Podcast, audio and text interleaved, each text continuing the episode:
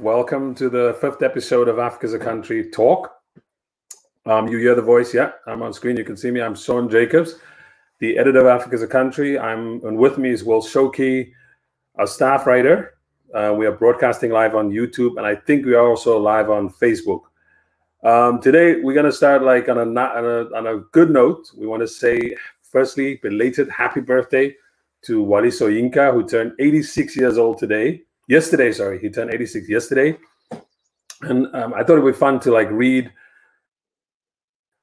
two quotes by the first African to win the Nobel Prize for Literature, and probably the only winner of that prize, apart from Bob Dylan, to make an album, which you can read about, by the way, on Africa as a Country.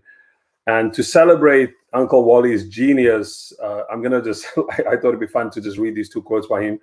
One is what he said about Robert Mugabe, when Robert Mugabe was still the life president of Zimbabwe and firmly entrenched in power there. And this is what Uncle Wally said.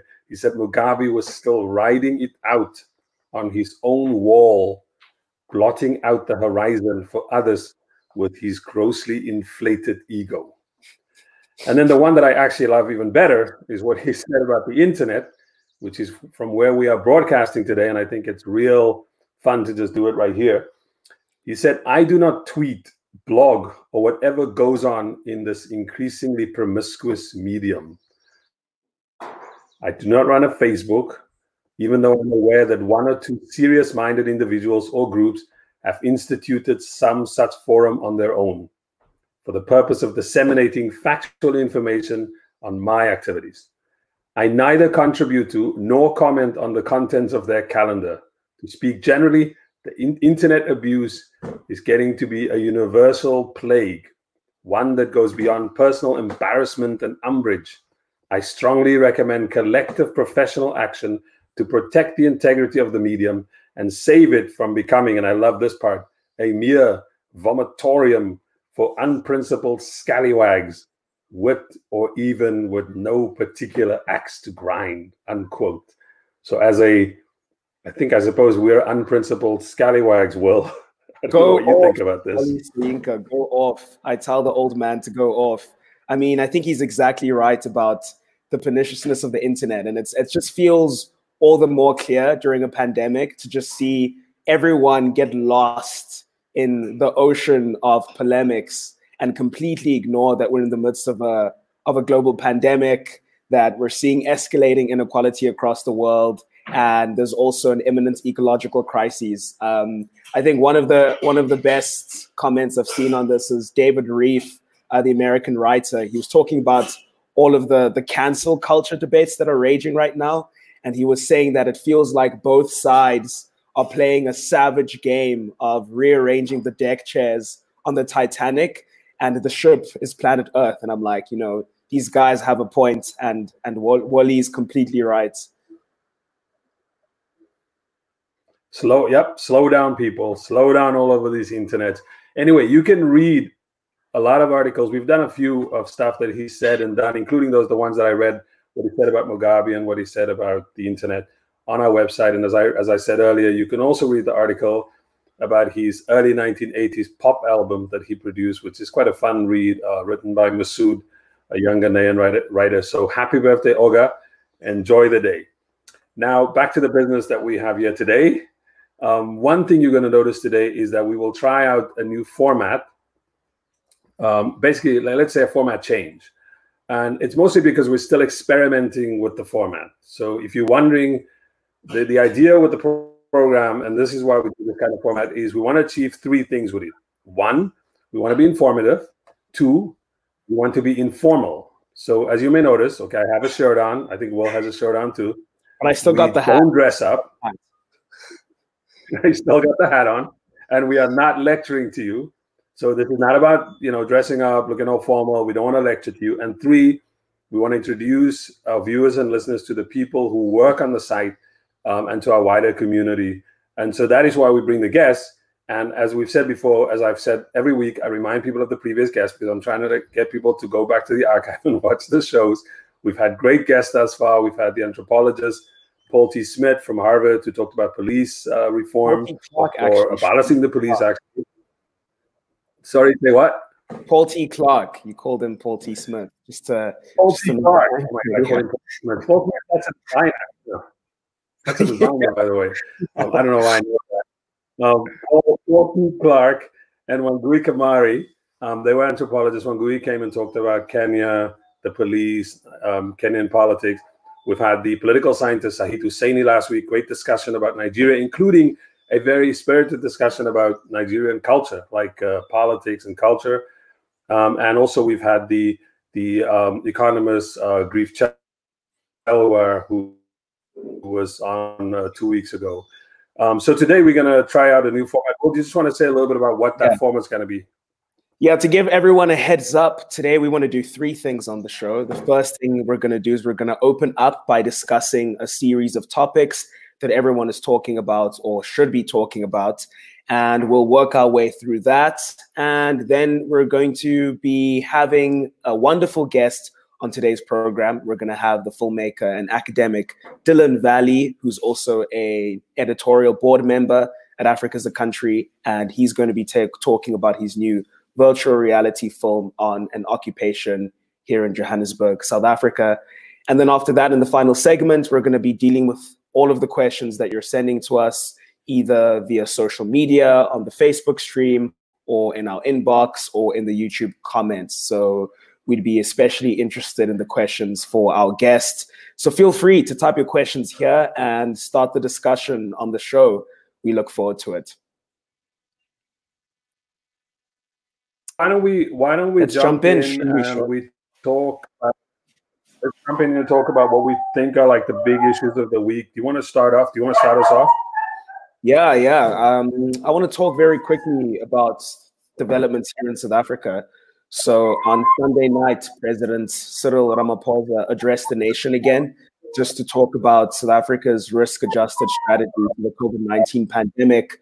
South Africa has been on a lockdown since March. I think more than 3.5 months have passed now since then. It's been really tough, like just the strain, the mental strain and cost of staying indoors for an extended period of time has been really difficult, I think personally for a lot of people.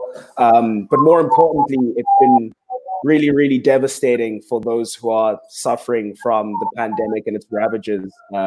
South Africa, I think at the moment now has the 4th highest rate of daily increase across the world after the United States, India, and Brazil were the 4th highest. And so far we have something around like 276,000 cases of coronavirus, which have been confirmed, and just over 4,000 deaths. So we are very much approaching our peak infections, and we are fully in the midst of the coronavirus storm. And I think that South Africans are at the moment reflecting on whether or not our approach to the pandemic has been a successful one, especially since when the lockdown started in March, the justification given was that the government wanted to prepare our national health system to be ready to experience the surge in infections, which is what we are experiencing now, and make sure that there are enough critical care beds, that enough personal protective equipment is distributed to frontline healthcare workers, make sure that we have enough ventilators, and just to overall prepare the health system. The question is now, and what we are engaging at the moment, is whether or not that has actually been the case. And unfortunately, it doesn't seem like it has been. Now, the very bizarre thing about this stage of the pandemic is that on the one hand, the projected rate of transmission isn't actually as high as we initially thought it would have been. I think in some of the earliest sort of and scariest projections, people were saying that by July, South Africa might have upwards of 500,000 or 1 million cases of coronavirus confirmed. That hasn't happened. But at the same time, strangely enough, we still have a health system which, despite the country going under a lockdown to prepare, is still suffering from critical shortages of care beds, critical shortages of personal protective equipment, and just general failure. So in the provinces that are experiencing the surge now, such as the Eastern Cape or Gauteng, where I am, we're seeing a lot of horrifying reports of hospitals having to turn away patients, some patients having to sleep on the floor, and just generally chaos, fear, anxiety, and stress from frontline workers who are wondering how it happened that despite the government putting a country under a nationwide lockdown, our health system still being ill-prepared and unsupported to experience the surge. And that's not the only problem that we are starting to see now. Yeah, you want to jump in, Sean? Here's my question. I think you are going to answer. I think you're about to answer maybe what I'm about to ask, which is, this was a country, right, when the pandemic was at its height in the Northern Hemisphere, South Africa was considered to be doing a really good job. They were being praised by the World Health Organization. They were being held up as an example against the behavior of these, you know, what people, the people we generally look towards, and maybe not you and I, but as societies, the West, so North America, Western Europe, and so South Africa was held up. It's like, look what the South Africans are doing. It's like, what do you think is it? I mean, I have my own suspicions, but what is it you think? Is it that South Africa did that now South Africa is in this predicament? Is it just that because it's a pandemic, or is there some political choices that South Africa could have made? Yeah, I think it has to do with political choices that South Africa could have made. I think that the way the South African government approached the pandemic was very one-dimensional, which was to look at it as singularly being a public health crisis and failing to understand that the success of dealing with the public health crisis is intimately linked with also at the same time having a strong social and economic response to the pandemic. So I think that the narrow focus of the government was, all we need to do is try and get our testing regime up, preparing our health system, and that would be the most important ways in which we can deal with the pandemic, which, don't get me wrong, are extremely important, but I think it's only one part of the approach.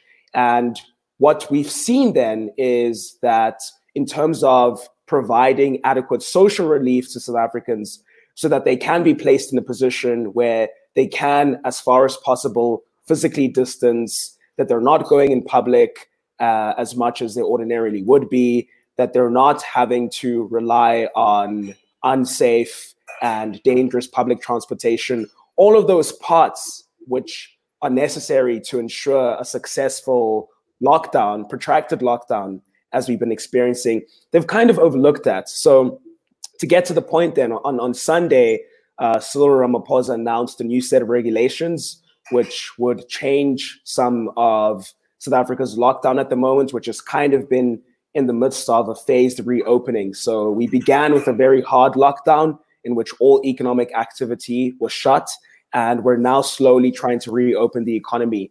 And, you know, one of the ways in which we saw a kind of return to normal was alcohol sales being permitted. And on Sunday, the biggest announcement was that alcohol sales were going to be prohibited once again. And in the speech that Ramaphosa gave on Sunday night, he sort of focused on how one of the biggest reasons they chose to prohibit alcohol sales was that South Africans were not being responsible with their drinking. So we were seeing high cases of alcohol-related trauma incidents in hospitals that were filling up those beds.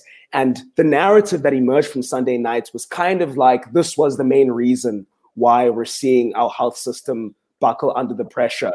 But nothing was said about all of the other ways in which the government has been failing South Africans. So the fact that, for example, the COVID-19 stress relief grant, which was this 350 Rand grant that the South African government eventually decided after months of campaigning by civil society to give to South Africans who were unemployed, underemployed, or working in the informal sector.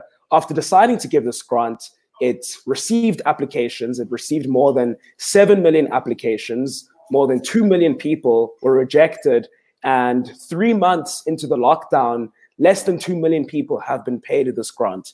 We're seeing lots of reports of municipal maladministration and misappropriation of funds. We're seeing so many cases of the government failing to make decisions in the best interest of its people and to care about its people. And it's now resorted to the strategy of scapegoating South Africans and saying that it's primarily their fault that the lockdown isn't working. It's their fault that the pandemic numbers are surging as much as they are because they're being irresponsible in their behavior. And I think what's very interesting about this, and we want to move on to like another quick three other topics which we really want to cover before we get to our guest. But one of the interesting things about this is South Africa is not alone in the way that it has failed the government of South Africa and how it responds to the pandemic. I mean, the case seems to be, and again, it depends on the kind of government, the type of regime, you know, whether it's an authoritarian regime, or whether it's a government that is nominally democratic or robustly democratic. But it is obvious that a number of countries, African countries, have not done very well in this pandemic and have failed their citizens, whether it might be in, and South Africa was guilty of this, the overzealous policing. I think the last number I saw was that the police in South Africa murdered 12 people. And again, who were they murdering? Mostly Black South Africans. Secondly, they've arrested, and this number shocked me, they've arrested over 230,000 people.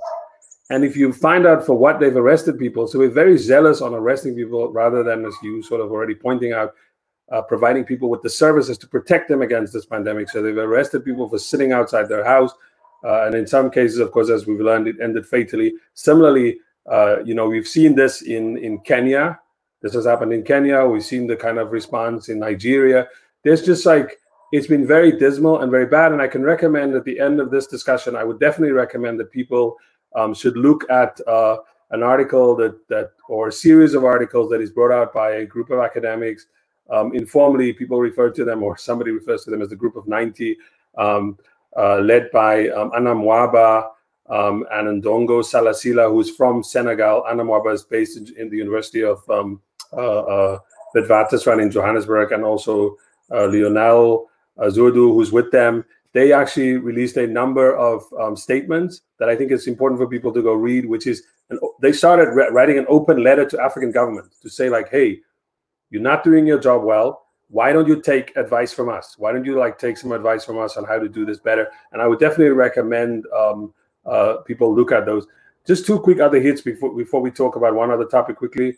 I want to mention one, very few people may be aware that there's a political crisis in Mali, and that one of the problems, we've been trying to cover this crisis in Mali on the website, but one of the problems with trying to cover something like that, a very fast evolving scenario, is by the time you try to write something about it, things have moved on. And since we're not a newspaper, we will have analysis about it at some point when things are clearer. And I would, just for the sake of just a discussion, but just to give people on top of it, is that, you know, to understand the events, you have to go back to the parliamentary elections in March and April, when the country's constitutional court overturned provisional results, which declared some members of the ruling party the victors of the contest, which they, by the way, did not even win.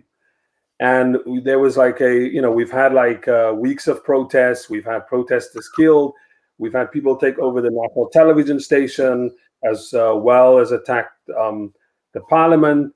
But what's clear is like, while those were the things that set off the protest, there's a lot more that's going on here. People are mad or angry at the president's handling of the economy. And you can imagine, in the middle of a pandemic, that's him on the screen now. He's known as IBK.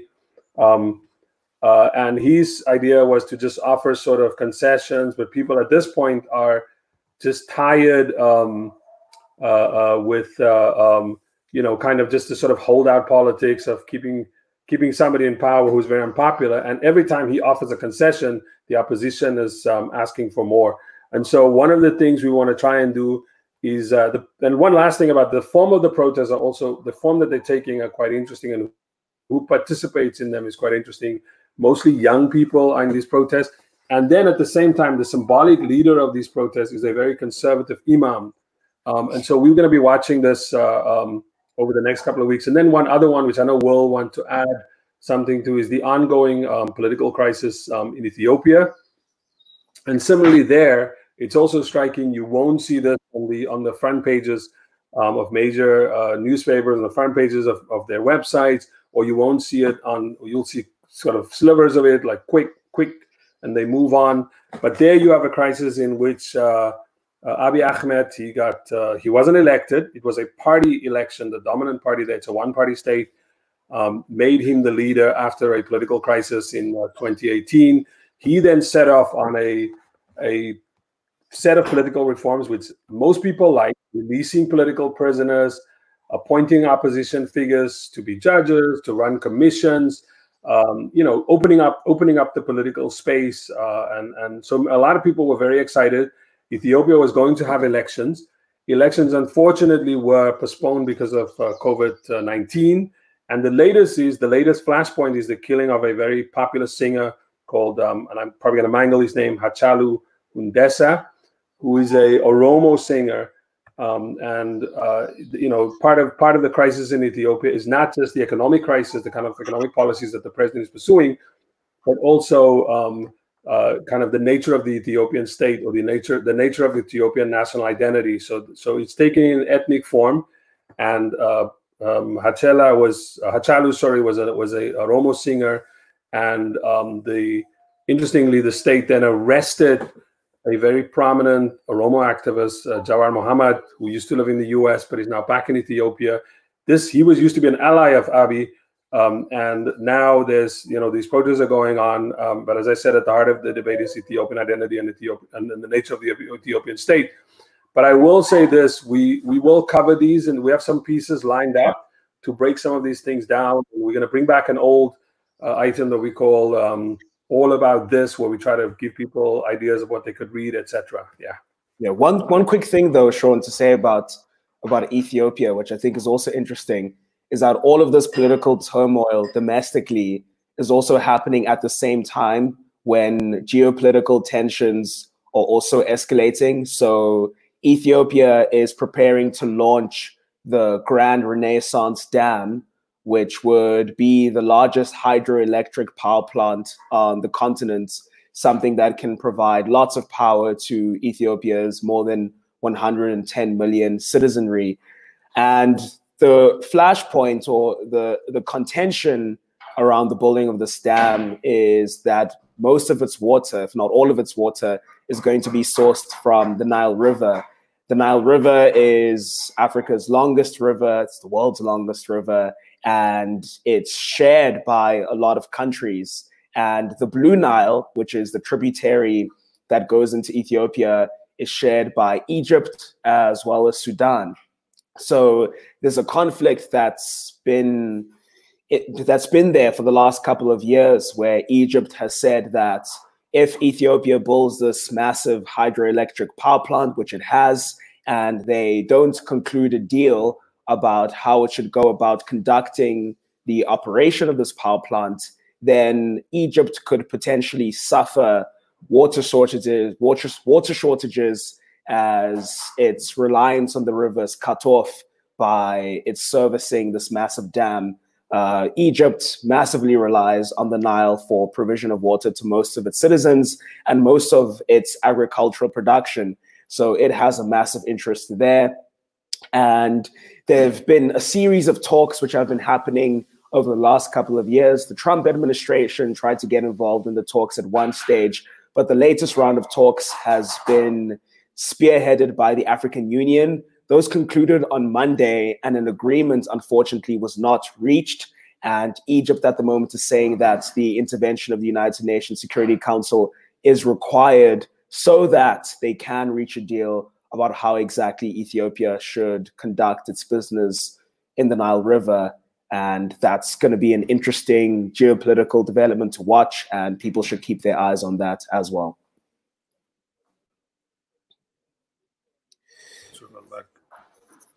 Yeah, I'm back again. I just had to, I know this is going live, so quick apologies. One, our sound is and the images are going in and out. We're still in the bad internet zone. We're working on improving those things over the next couple of weeks. So as somebody say, pray for us. But the thing I wanted to quickly say on this We are actually, the funny thing about all these is that we have pieces coming up about this, but because the nature of Africa as a country is we try to move slowly through these topics and understand them, and when they're ready, we will write about them. But in the meantime, you can always check us out on Twitter. So checking out the site regularly, bookmark us, and follow us on Twitter, Instagram, Facebook, checking on the site.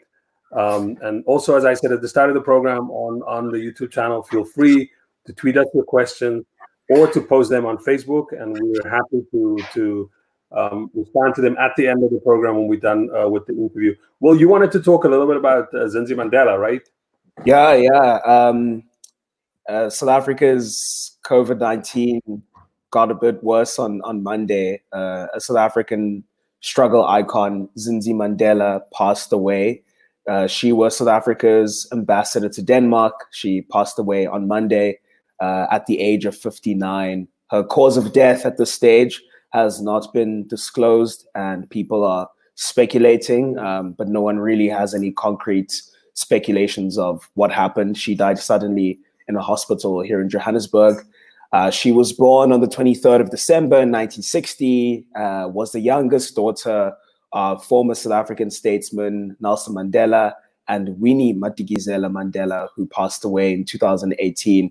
Zinzi was actually only 18 months old when her father went to prison, and her mother also went to prison, to Pretoria prison, not long after that for about maybe 2.5 years. And at the age of 16, Zinzi, her mother, and her sister Zenani were carted off from their home in Soweto to the desolate and dusty town of Brandfort in the Free State, where they were virtually under house arrest and were subject to a lot of harassment and surveillance from the apartheid police.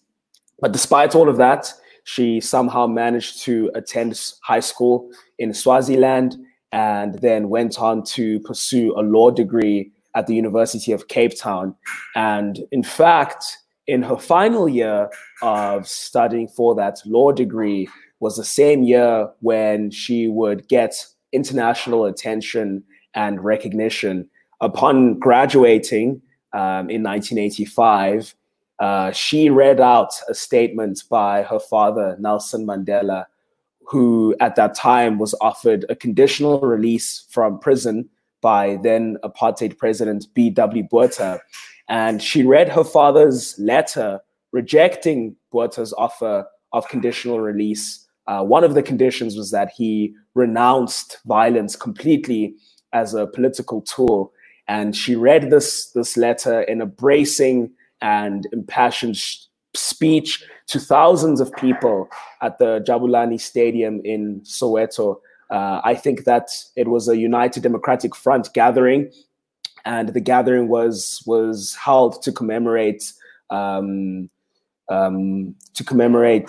Tutu winning the Nobel Peace Prize. And there's an iconic photo. There are a bunch of iconic photos of her at the gathering in the UDF yellow, with her fists raised, surrounded by excited crowds. And this is when she was launched into the political arena and came into her own as a South African political figure.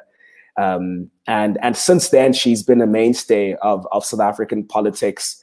You could talk about her life and a lot of its defining moments. There was her being very close to her mother during the very turbulent 90s in South Africa. The 90s were a turbulent time for the Mandela family, not just because Nelson was president of the country, but it was also the time when Winnie was increasingly harassed by the apartheid police, and she was charged with murder for the activities of her group of bodyguards. And we could talk about that, but I don't want to talk about that history. And I don't want to talk about Zinzi's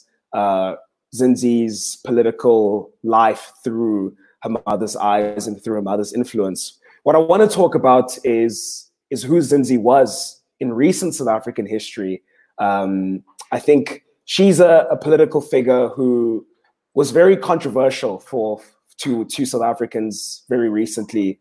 I think one of the reasons that was the case was people kind of expect that if you're the child and the spawn of a struggle icon, you're always going to be trying to relentlessly and unquestioningly defend their legacy. And as much as Zinzi didn't trample on her family's legacy, she very much was critical of it. In recent years, for example, she has been increasingly critical of South Africa's post-apartheid settlements and on whether or not the national liberation hegemony that the ANC had established really was in the interests for the majority of South Africans. So last year, for example, she stirred controversy when she took shots at apartheid apologists and called them land thieves.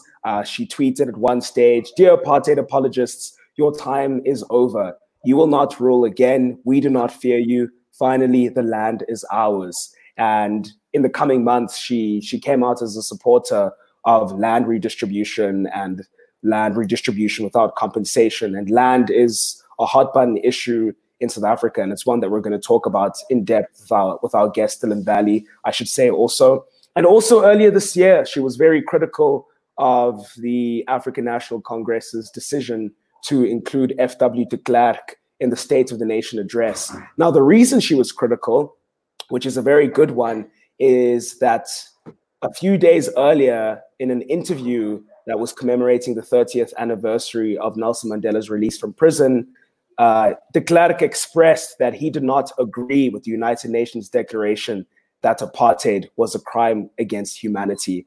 And in response to that, Zinzi tweeted that, "As a loyal and dedicated member of the ANC, I am heartbroken that this happened to my mother and many others under de Klerk's watch." So she was a fierce critic of not only the apartheid government and a fighter against the apartheid government, but she was also unafraid to be a critic of the African National Congress and its current rule of South Africa.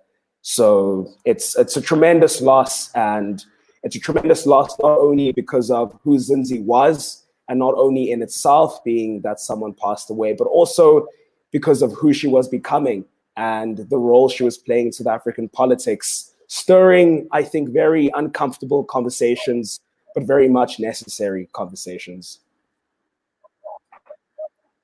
I think people underestimate the extent to which the Mandela woman, because they were always defined, and I think there was some tweets about this when she passed away, by the way that people, they were being defined by their father, by her father, or in the case of her mother, by her husband Nelson. And I think it's been fascinating, and we need this kind of revisionism, which is not to reduce either Winnie Mandela or Zinzi Mandela as merely these kind of appendages of Nelson Mandela, but actually that they always had their own opinions, and that they suffered similarly or sometimes even more. And I've written about Winnie Mandela in this case, where they've been unfairly maligned, and that might be also partly because after 1994, or let's say starting in the early 1980s and then leading into the sort of period after 1994, that you had a kind of consensus in South Africa developing around a particular view of how South Africa, about the future of South Africa. Mm-hmm. And I think that they did a lot. And perhaps, and more recently, with the emergence of Peace Must Fall in South Africa and Roads Must Fall, they've done a lot because of the students questioning the nature of the political negotiations, the deal that was made between the African National Congress and the Klerk's party, the National Party, and at the same time with South African capital, and sort of questioning the basis of that deal and suggesting that maybe there could be a different kind of future for South Africa. So on that note, we just wanted to say rest in peace, Zinzi Mandela. Rest in peace indeed. And just to make one final comment, I think that they were questioning the legacy of rainbowism, which is this ideology that you speak about, which constructed the post-apartheid settlement as being the best route that South Africa took and the only route that could deliver just an equitable future for the country. And we can have debates about the manner in which they questioned that, but I think it was important that it had to be questioned.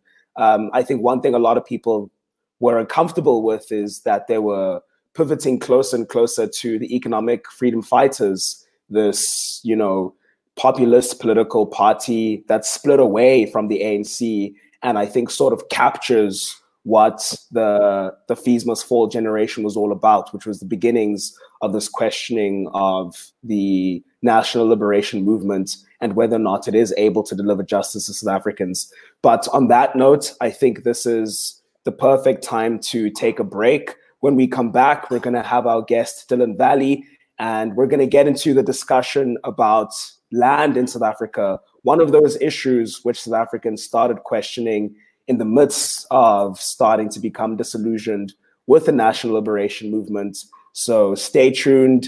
Please send in your questions and comments, and we'll be back in a minute.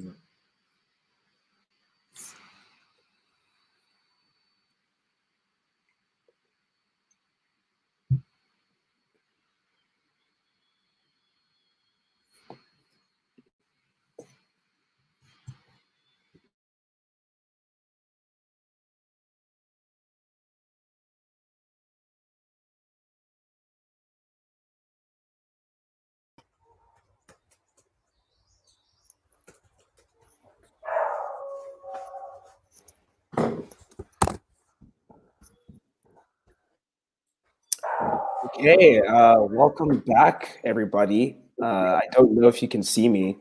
I hope you can. But welcome back, everybody. Once again, just an apology from us about all of the internet issues. I think this is probably what happens when you begin quoting Wole Soyinka on his unwelcome views about the internet. You sort of get a bad juju. So maybe next time, Sean, we should steer clear of criticizing the internet. Otherwise, the internet will strike back, and will strike back fiercely. But anyway, welcome back to the show. We hope that you were able to get some comments in, you were able to stretch your legs or to get a glass of water. Moving on to the next segment of our show, which is a very, very exciting one. Our guest today is Dylan Valley. Dylan is an editorial board member of Africa as a Country, but more than that, he is an accomplished filmmaker and academic based in Cape Town, South Africa. In 2013, he received a Pulitzer Fellowship from the University of Southern California in Los Angeles, where he did his master's in specialized journalism. His master's was actually on the groundbreaking web series, The Misadventures of Awkward Black Girl by Issa Rae, which was the precursor to the now renowned television series Insecure. I think some of that footage is on the Africa as a Country YouTube channel, so you should all check that out. And the reason he is here on today's show is to talk about his new virtual reality documentary, which was released in January 2020. It's called Azibuye: The Occupation, and it premiered at the prestigious Sundance Film Festival in the New Frontiers category. But other than that, he's made many documentaries for South African and international television, including the award-winning Africa Cups in 2010, The Uprising of Hangberg in 2010, and Jamua in 2011, as well as Incarcerated Knowledge in 2013. Dylan, welcome to the show. We are so glad to finally have you on. Hey, Will, thank you so much for having me on. Hey, Sean, nice to be in the chat. I want to say something like long-time viewer, first-time caller, or something like that. Isn't that usually what people say? I think in this case it would be like long-time viewer, first-time caller. Yeah. Yeah, but we haven't been around for a long time. But, except the from the beginning. I lost you guys a bit there. I couldn't hear what you were saying. I was just saying that we haven't been around for a long time, but you've been with us from the beginning, nevertheless. Yeah. I think I was the first comment on the live stream. I wrote the first comment on the live stream, so that should actually go in my bio. Next time I get invited to do something like this. I can do it very quickly. Dylan Valley, our distinguished guest, is also the first person to comment on AISC Talk, which is his biggest achievement in his life so far. Dylan, we are so happy to have you on the show. You've just recently released this film, Azibuye, premiered at the Sundance Festival, which is such a phenomenal achievement. Please tell us a little bit more about this film, Azibuye, which means let it come back. What is it about, and what should come back exactly? Yes, thanks. So the film basically means let it come back, and it's about a housing occupation. So the film's really talking about land, and in South Africa, we always talk about how the land must come back to the people. And so the film is really about two activists who decide to take it upon themselves to take back a piece of disused land that's sitting in the city in Johannesburg and occupy. And so the film's actually a 360 documentary. It's a virtual reality film where we took a 360 camera inside of the occupation. And as a viewer, you're meant to be able to feel like you're actually occupying the space yourself, and also take part in some of these political conversations that are happening inside the house, which is about land redistribution and also disused urban land, kind of trying to reframe the conversation of land away from, say, like agrarian land or farming to actually like also looking at urban land.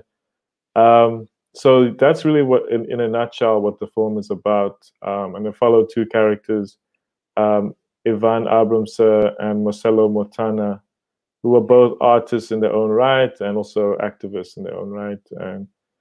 And so, yeah, that's the film. It's basically a 10-minute film about them and the occupation. That's extremely fascinating, but it's also extremely timely because something that we're seeing happening throughout the world right now during the pandemic is just an unbelievable extent and the brutality of housing evictions, especially in urban areas. In last week's show, for example, and you should all check that out with our guest, Said, we drew parallels between housing evictions here in South Africa, as well as housing evictions in Nigeria as well. So when it comes to this act that these two individuals that your film covers, the act that they've done, is it primarily as an act of protest? Is it an act of activism? Or is it something that also arose as a fact of their material conditions as these two individuals? Did they themselves need shelter and at the same time felt that their destitute material conditions could also form the basis of a political protest, as a lot of land occupations end up being? Yeah, I think that's a good question. I think it's a complicated answer. I think they would answer by saying that they needed a place to stay and they didn't have money for rent. So they would say it was out of necessity. A lot of people who've watched the film kind of question that because of the fact that they are artists, they're kind of well-known, especially Marcelo is quite well-known. Ivan himself was a member of Umkhonto we Sizwe, so we're talking a little bit earlier about Zinzi Mandela and Nelson Mandela, who obviously is one of the founders of Umkhonto we Sizwe. So like the thing is like, yeah, so a lot of members of Umkhonto we Sizwe, or MK as we call them now, actually are homeless today, apparently. It's really complicated. It's kind of like, I think for them, it's both a choice and it's a necessity at the same time. I think at some point they decided to opt out of the what they call paying rent on stolen land, and so they began a political project of actually avoiding that kind of thing. So I think it's both a choice and necessity. I think they do occupy a precarious position in society, as a lot of artists in South Africa actually do, because we don't have a lot of the kind of cushioning that many artists do in the West, or robust industries. So we are always kind of in between. We live from paycheck to paycheck usually, and so that's the situation, right? But yeah, they would definitely say for them it's completely out of necessity, but at the same time, it is a political act as well. But this is also what makes their occupation really interesting in a South African point of view, because occupations are happening all the time, and housing occupations are happening all the time. But South Africans are not used to seeing people who we would normally consider middle class engaging in something like an occupation and being able to talk political theory while they're doing it. I'm in the middle of it. So I think in that sense, that's also what makes these two characters really exciting to watch, because normally when we think of occupations, we think about it in very different ways. Where we usually engage with occupations when we see the evictions of people, and the way that you were talking about with Saeed last week. So this is what makes this film, I think, particularly exciting in the South African context and the African context as well. I mean, I'm just on that, and actually that's one of the, and I saw the film. I'm not sure the version I saw. I think it was the end of last year when you were in New York City. I saw a version of it, and I'm not sure, whether the eventual product is much different from that. And I'm hoping people can hear me, because I've had some problems with the internet today. But so I really like the fact that you addressed kind of land struggle as an urban struggle in South Africa, because one of the problems with the debate in South Africa is that the various political parties, including the ones who claim to be very radical on land reform, what they do is they're talking primarily about farming. And so when it is true in South Africa that even way more than rural land, when we talk about the Land Act and that whole process starting in 1913, that a lot of that land dispossession in South Africa happened in an urban area. And for me, this was very powerful about the film, that it kind of tackles this in an urban context. And as you said, and I also think that this is interesting, that they then take land in a very rich, wealthy suburb of South Africa. So they confront the story of land hunger, which I understand it was a house that nobody was using. It was just standing there, and they took this land. Is there a movement around kind of taking urban land? And as you said, not land on the outskirts of cities next to townships. Is there a movement? I can just think of an example in Cape Town, where people were forcefully removed from these many parts of the city that's sort of around on the edge of the mountain, which is the more lucrative, the better parts of Cape Town. And nobody's actually ever thought, hey, what if we who used to live there can go back to those neighborhoods and just take those properties that nobody's living in. I mean, is there a movement like that in South Africa, or is this mostly, as you describe it, these are artists, you know, this is there's an extent to which this could be seen as an art project. It's a political act, but it's also doing art. I mean, is there like a larger movement around this kind of land invasion in South Africa? So for our viewers, I think we're struggling with Sean's audio, so I'll just repeat his question so that everyone else can hear it. Yeah, apologies once again. Sean's in America, which is this large third world country where they have really bad internet. So just what happens. But yeah, Sean's question, Dylan, he was asking about the extent to which there is a movement to reclaim urban land. And the reason why that question is important is the setup of the question is that in South Africa especially, a lot of political parties, when they talk about land reform, focus disproportionately on agrarian land, failing to acknowledge that a lot of the dispossession which happened during apartheid, not only through the Native Land Act, but also through the Group Areas Act, for example, was about dispossessing people in urban areas from their land. And what's so interesting about this case that is undertaken by these two activists and artists is that instead of it being a response to a housing eviction, as you were saying earlier, it was two characters who went into the city, who went into a wealthy area, who found a house, and who decided to occupy it. So is that happening elsewhere? There's been some cases of that in Cape Town, for example, but is this something that is happening? To what extent is it happening? And what are your thoughts on putting the spotlight on urban land projects and redistributing land in urban areas where a lot of spatial typographies means that people are unevenly distributed, not only in terms of land, but in terms of access to amenities and the city centers where economic activity happens?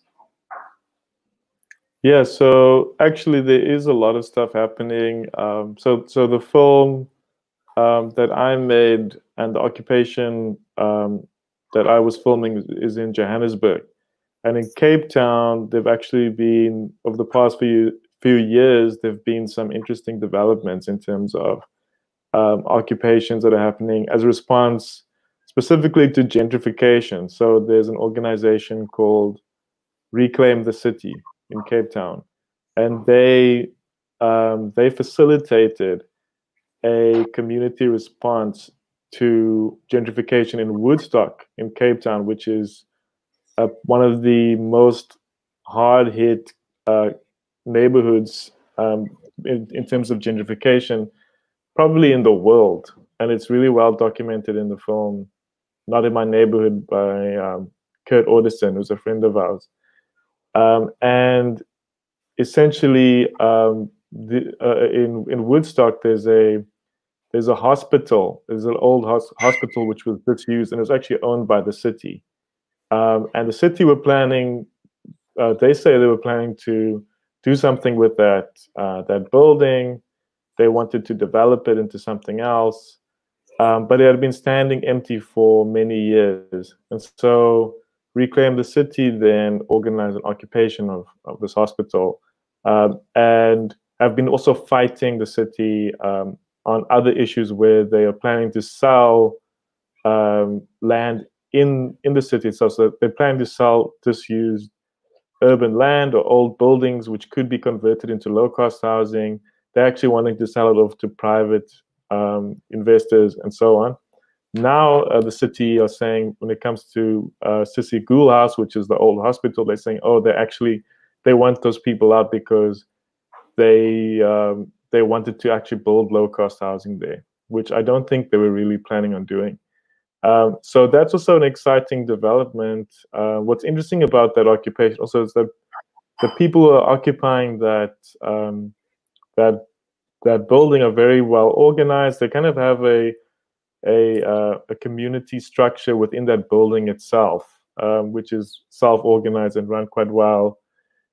Also, a lot of the people who live there, they actually apparently used to even go to that hospital when it was still operational. Because that hospital serviced that community. So when they were evicted from that community, they actually moved into the hospital in the same area. So there are things like this happening, I think, all across Cape Town. I've heard of other occupations that are happening that are haven't yet been organized, but stuff that's similar to what Marcelo and Ivan are doing, where they are occupying prime land. I also made another documentary about, you mentioned earlier, it's called The Uprising of Hangberg, which is about police brutality in Hout Bay, where it's essentially also about occupation, but it's about building houses on government land, on city land.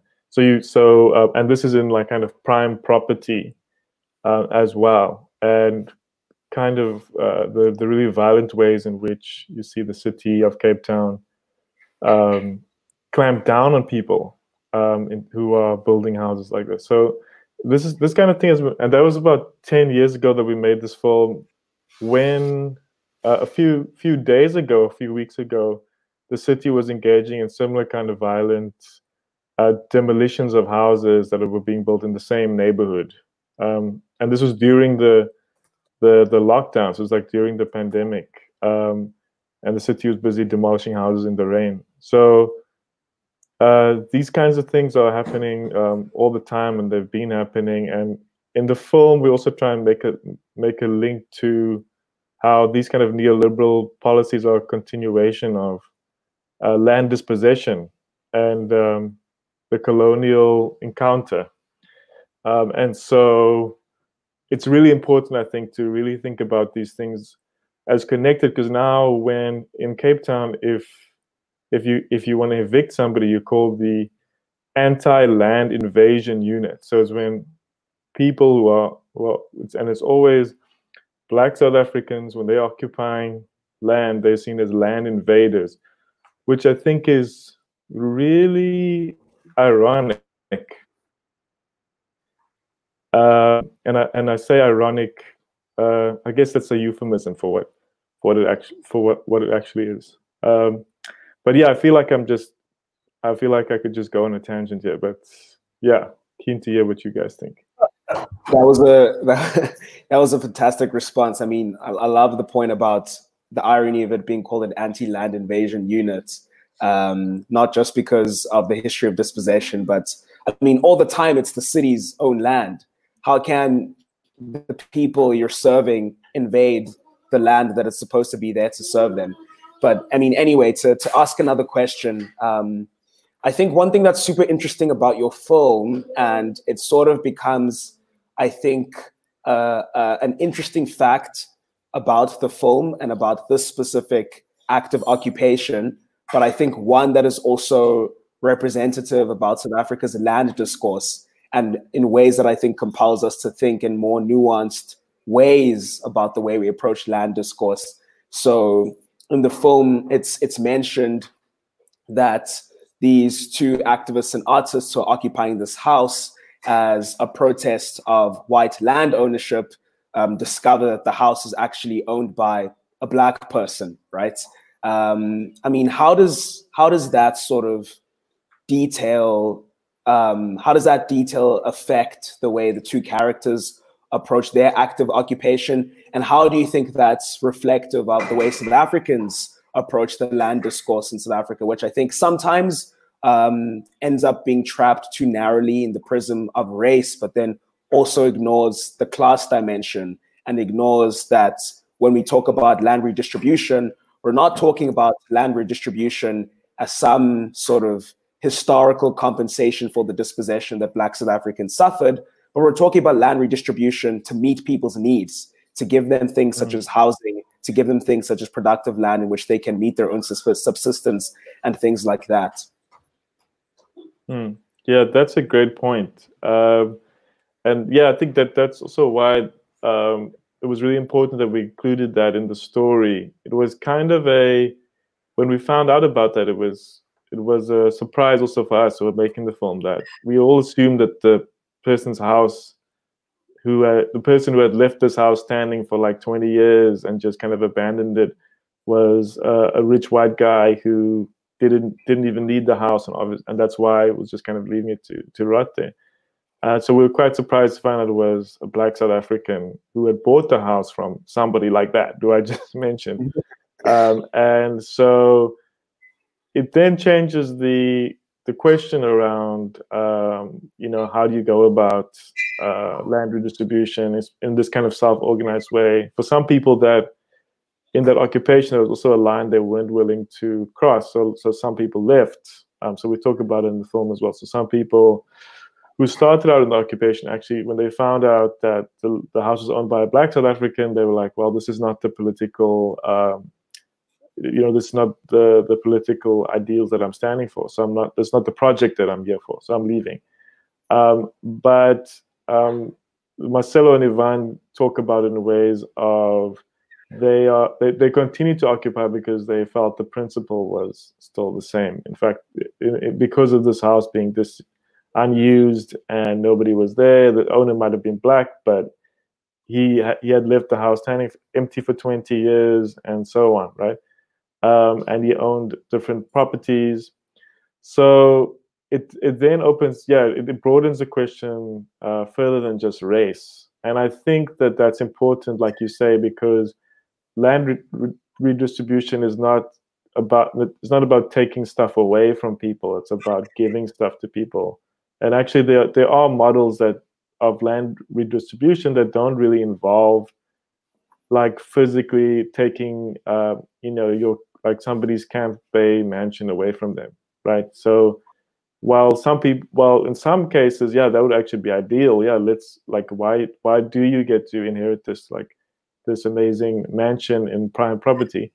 But there's also ways of land distribution that can be done in ways where that isn't happening. But we need to actually have those conversations. There's a lot of land owned by the state, for example, that could be used, that could be repurposed and distributed to people. There's also many South Africans who had land taken away from them, who owned land, black South Africans who had land taken away. So that also needs to be addressed, and people need to get what's theirs. They need to, and so in those cases, yes, justice does need also to be served. Some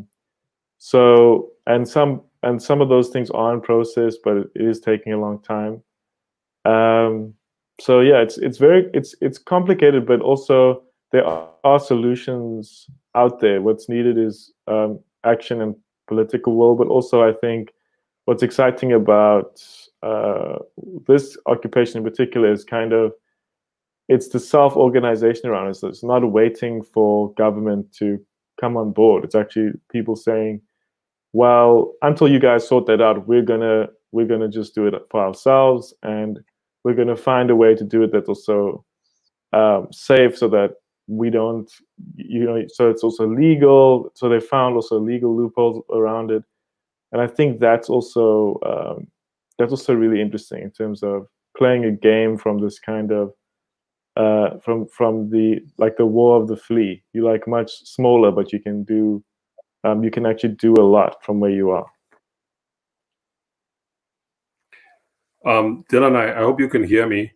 Yeah. So a question I have is, you're a committed filmmaker, and I'm sort of curious as to why you picked VR, which I'm assuming is not a widely available technology in South Africa. And of course, you'd like to intervene in a debate about land reform. Can you talk a little bit about that? Talking about virtual reality in particular. Yeah. Okay. So it isn't really, it isn't very accessible at the moment. The way that the film came about was, it was kind of, it wasn't that I wanted to make a film about land and then I wanted to make a film about this occupation and then I thought VR would be the best way to do it. I had the opportunity to make a VR documentary through Electric South, which is a residency in South Africa, and also a nonprofit who promote immersive storytelling in the continent. So I had this opportunity to make the film through them after taking part in their residency. And I thought I already knew about the occupation. I knew Marcelo and Ivan, and I kind of knew that the form would fit well in terms of being immersed in a space and actually feeling like you're inside of this occupied building, which is a really interesting building as well in terms of how it had kind of crumbled over 20 years and how they were then reworking it to make it a more livable space.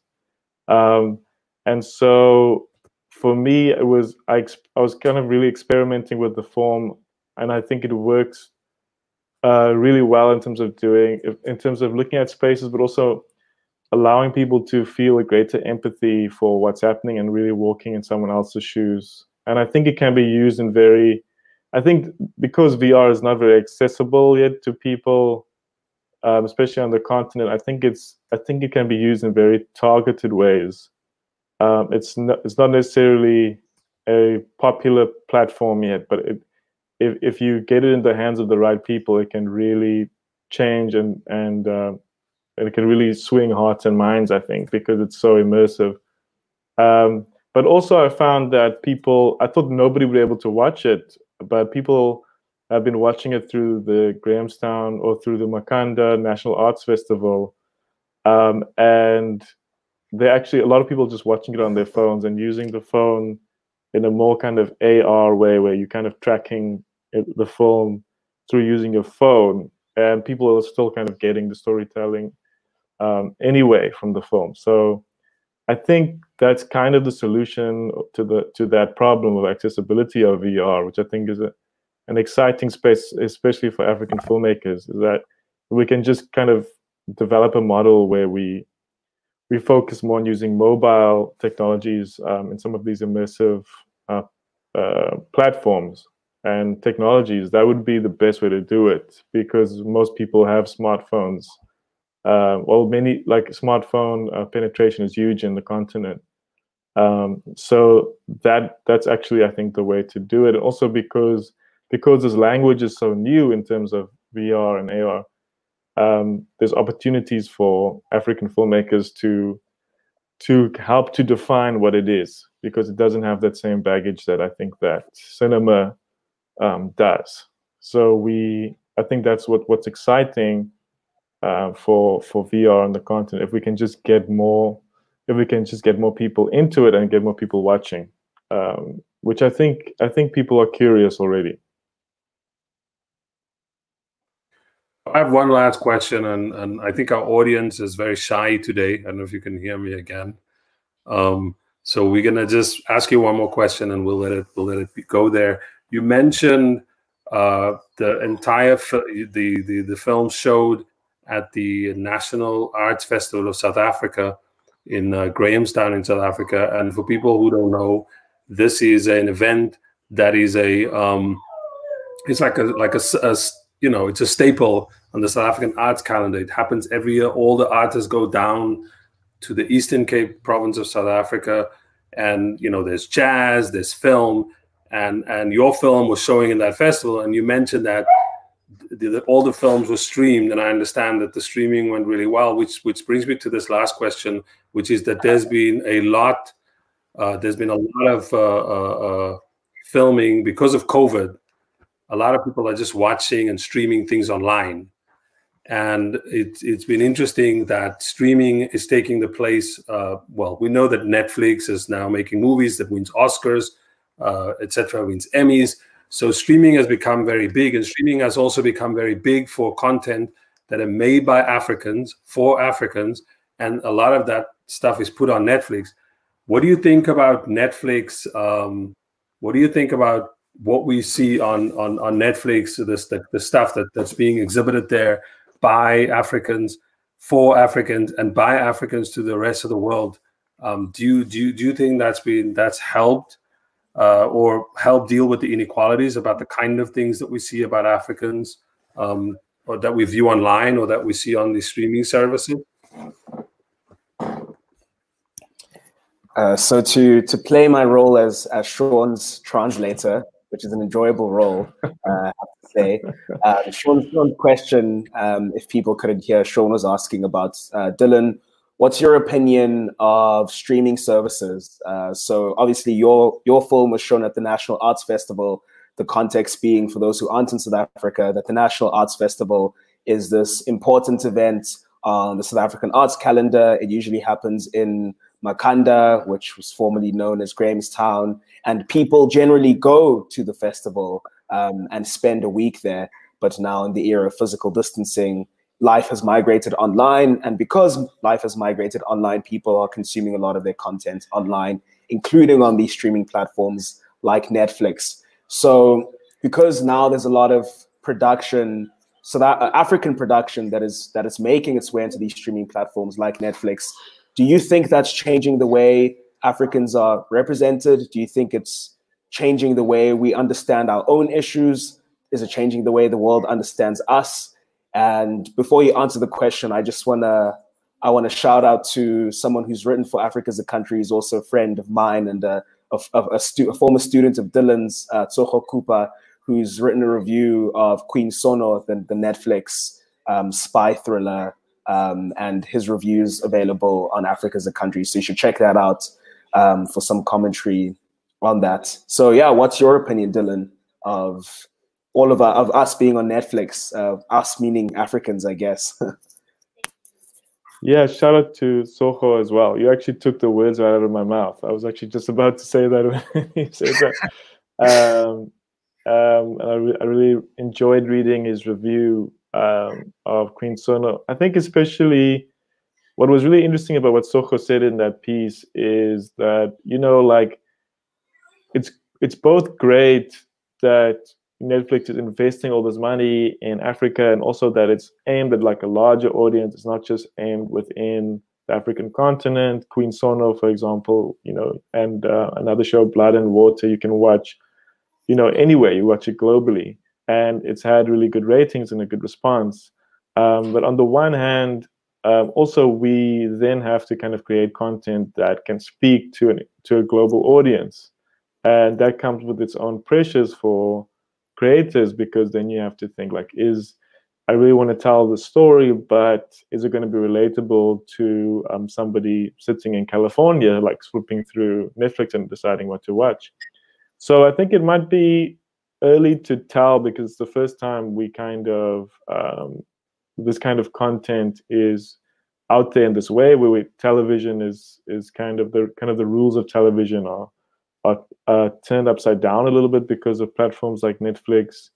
But I think, and I do agree with Soho in that piece, that we really need a new language for African cinema. We really need to cultivate our own language for African cinema and African TV, and looking at kind of Pan-African ideals and so on. I think if Netflix and streaming services like that can allow for that kind of thing, I think that would be great, because if you're going to give people that kind of freedom, that would be awesome. I do think that the people who the production companies who made stuff like Queen Sono, they've had to, and Blood and Water, they've really had to kind of think about, how do we create something that feels true to us, but also that can fit inside of, that's accessible and exciting to audiences that they can relate to in terms of genre and so on.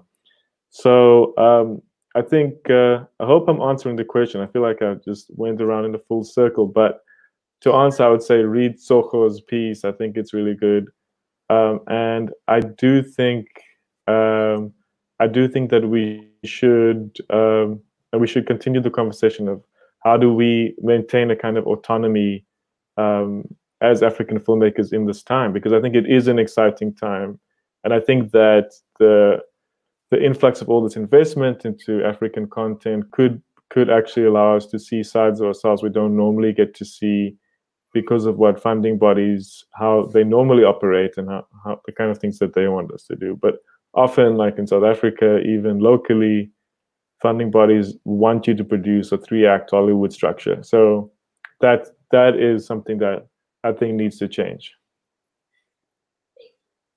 Yeah, that's a great answer. It's both a it's both a blessing and a curse in a way. And in order to make it something that speaks to our context, it's up to us to do that. And Dylan is one of those filmmakers who's certainly doing that. Dylan, Azibuye, if ordinary people want to catch it, is it available now, given that the National Arts Festival has concluded, if I'm not mistaken? So when will be people's next opportunity to see the film? So as far as I understand it, it's still up on the website. You should be able to watch it on the National Arts Festival's website. And I think if you Google South Africa National Arts Festival, you should be able to find the website. And it'll still be up on there with a whole bunch of other stuff from the festival that's showing. And like Sean mentioned earlier, the whole festival had to go online this year. So it's also an interesting time to check out how local productions have managed to adapt in this moment as well. So yeah, check it out. I don't know when it will be shown again. So this might be the last time in a while to see it because of festivals also going, the uncertainty around festivals, but also what's great about it is that there's so much stuff happening online now, so there will most likely be another opportunity to watch it online wherever you are. So I would follow Electric South, their Instagram and their Twitter and all their social medias if you want to keep up to date with where the film is and other VR productions that are coming out of Africa, not only in South Africa, but places like Lagos and Tanzania and so forth. So I think it's really exciting what Electric South are doing. Thank you so much for that. And there's also a fantastic review of Dylan's film, which came out today on the Bubblegum Club, written by Cindy Lee McBride. Cindy's also a contributor to Africa as a Country. So everyone should go check out that review. It's a fantastic review. It gives you an understanding of the film, and it hopefully will appetize you to go and check it out. It's a fantastic film, Dylan. And you've been a fantastic guest. Thank you so much for coming on. This is definitely not the last we will see of you. Hopefully Sean's internet is going to be better next week, he says. I don't know how that's going to be possible. Is he going to move out of his third world country, the United States? Or, I don't know what he's going to get his internet back. I can't translate that. He's making some signs. I don't know what those mean.